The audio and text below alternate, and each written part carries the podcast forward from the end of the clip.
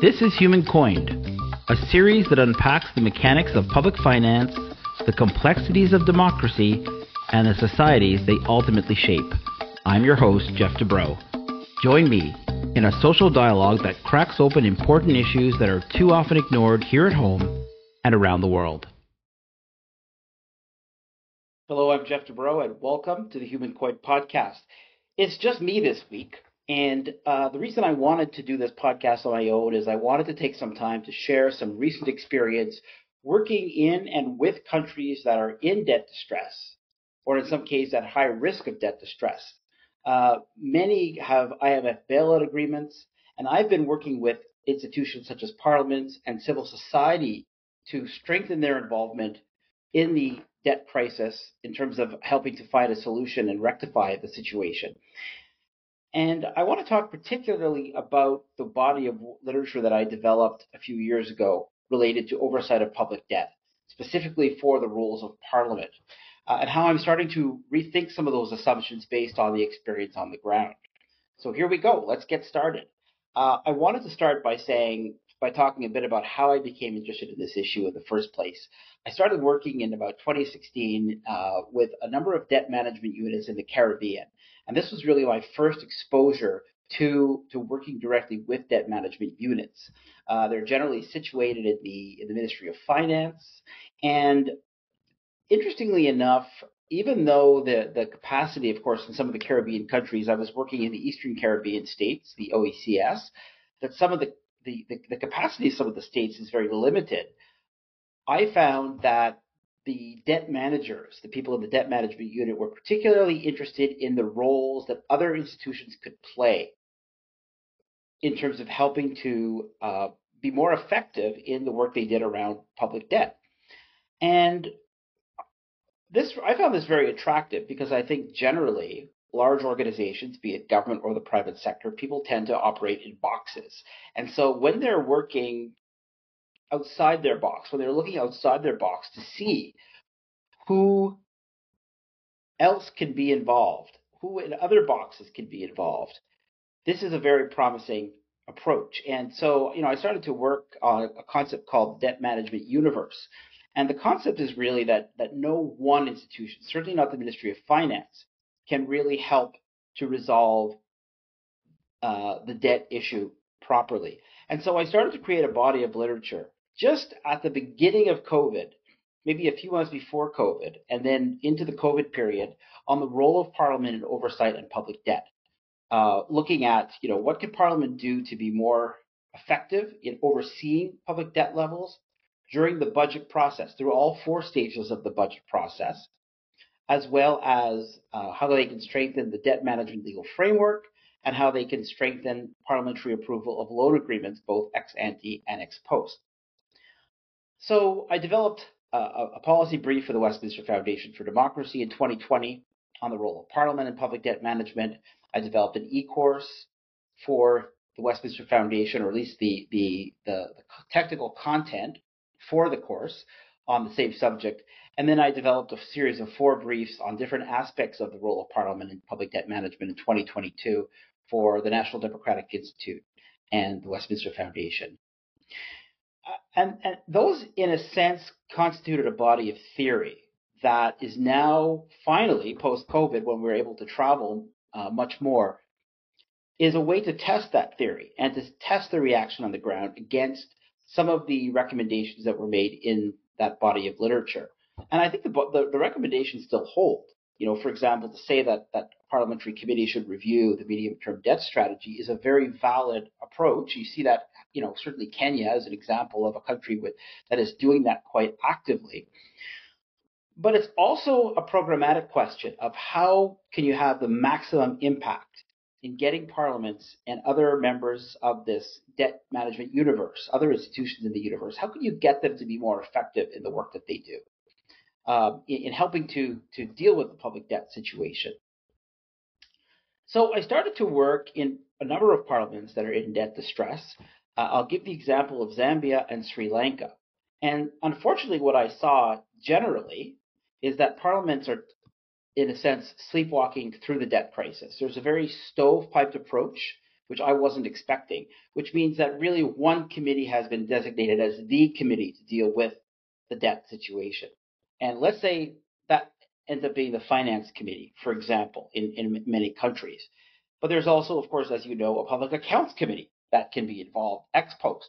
For example, looking at Auditor General reports, Supreme Audit Institution reports into, uh, for example, the government's debt management practices there's also state-owned enterprise uh, committees that could be looking into the state of contingent liabilities in in in state-owned enterprises and looking at enterprises that are that are that are not profitable, for example.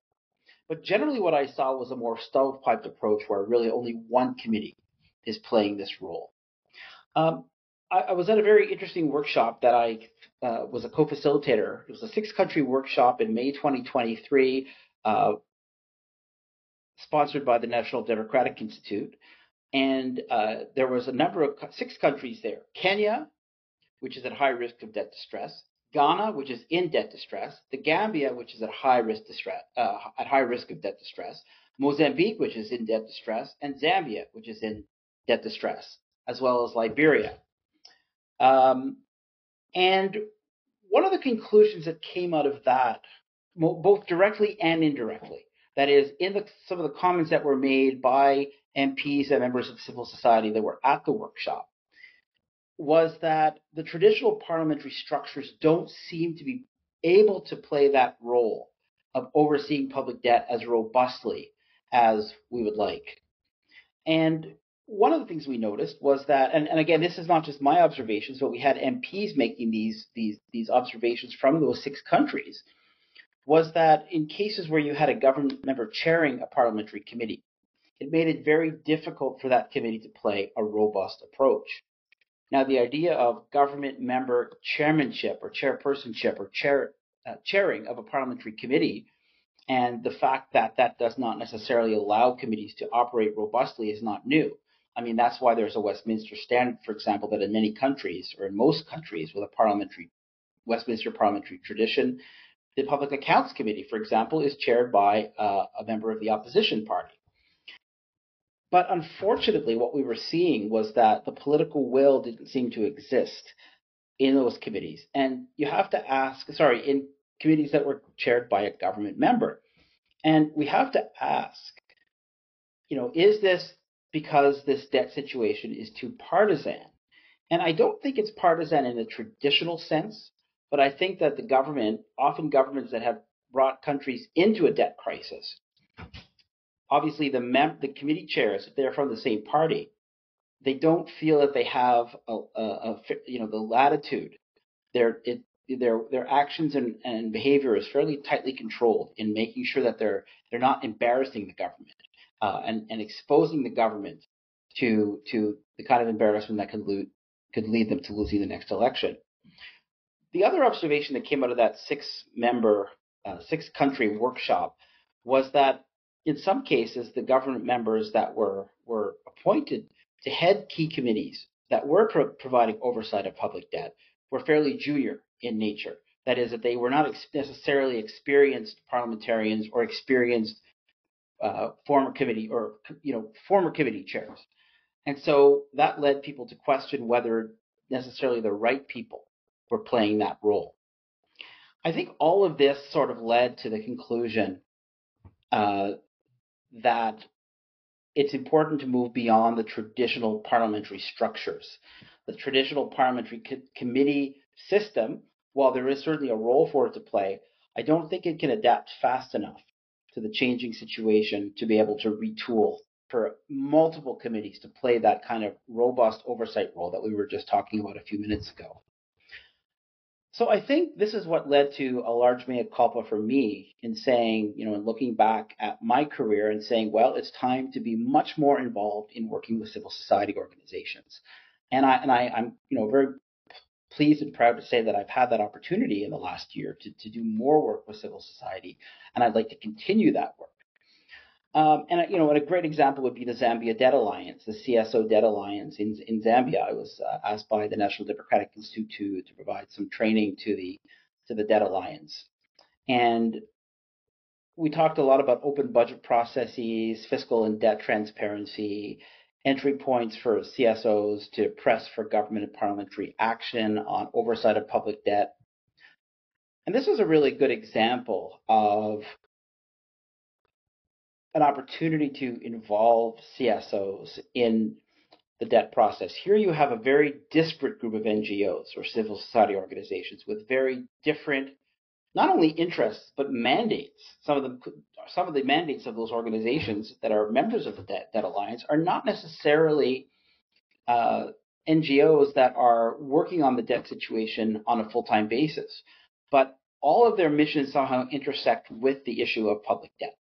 If you're a social justice organization and your your mandate is to you know bring a more inclusive lens to society, certainly there is a part of your mandate that could, you could certainly say is is related to doing more work on ensuring that that uh, government is more prudent in the way that it spends its money and in the way it addresses its debt situation so that there's more fiscal space in the future for equitable and inclusive programming for example I would say also that the other experience that I had that was very positive in, in July of 2023 was I worked in Sri Lanka for the Westminster Foundation for Democracy on a uh, 40 plus member strong economic inclusion working group that consisted of um, individuals from a variety of sectors. So, civil society, yes, members of parliament, the private sector, some government officials,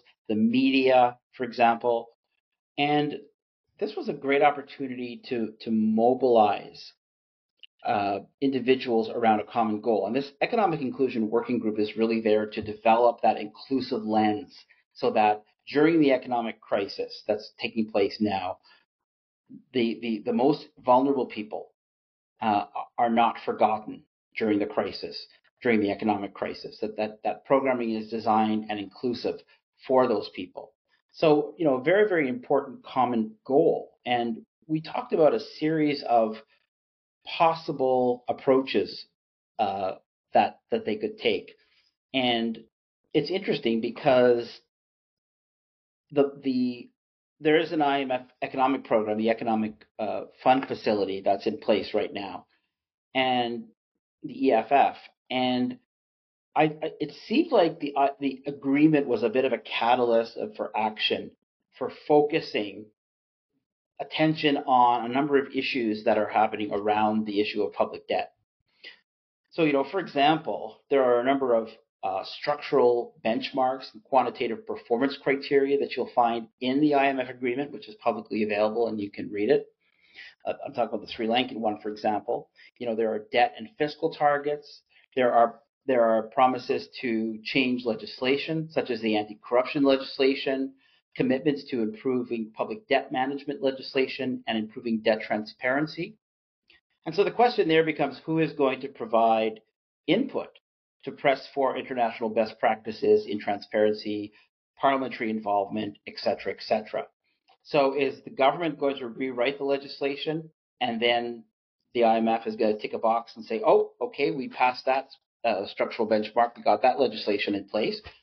Or is civil society going to push hard and other uh, institutions push hard to ensure that best practices are included in that legislation? And that's really, I think, the, the fundamental difference. Let, let me just give you one very tangible example. If you look at uh, uh, Kenyan's Kenya's Public Debt Management Act against Zambia's Public Debt Management Act, the Kenyan Public Debt Management Act is much more uh, prescriptive in providing a, a very tangible role for Parliament to play in oversight of public debt. So, for example, it will say not only that you know the government must table a medium-term debt strategy by a certain day or a certain month, but also that it will be tabled in Parliament and reviewed by the by a parliamentary committee. The Zambian legislation, for example, mentions, I believe, the medium-term debt strategy now, the updated legislation, but it doesn't really prescribe a role for Parliament short of that legislation being tabled. So there is a role for civil society and others to play in pushing for more robust legislation. It's not enough to say you have a public debt management act and there are experts out there um, who, who certainly focus on the, the, strengthening of that type of legislation. Um, there's a very capable civil society. You know, I think specifically of, of, of Sri Lanka because I met with Sri, uh, members of the civil society in Sri Lanka, not only at that uh, EIWG meeting, but also at a roundtable. And, you know, I would say that this is a very uh, advanced group with a lot of knowledge and, and a lot of potential. Uh, it's just a matter of making sure that they get plugged into the uh, the work that's going on around the development of this legislation. So even providing a coordinating function to coordinate CSO input and support to ensure that these structural benchmarks and quantitative performance criteria are reached uh, and that, that, they include best practices, I think is is, uh, is, is very very important. So this really calls for a multi-sector approach that's required we also talked about forming a debt alliance, and there's been a lot of com- had a lot of conversations uh, recently about forming debt alliances. I just recently did a second interview with Mae Buenaventura uh, from the Asian People's Movement on Debt and Development. Second podcast interview to talk to her about uh, why debt alliances are so debt justice alliances are, are, can be so potent and what their mandate is.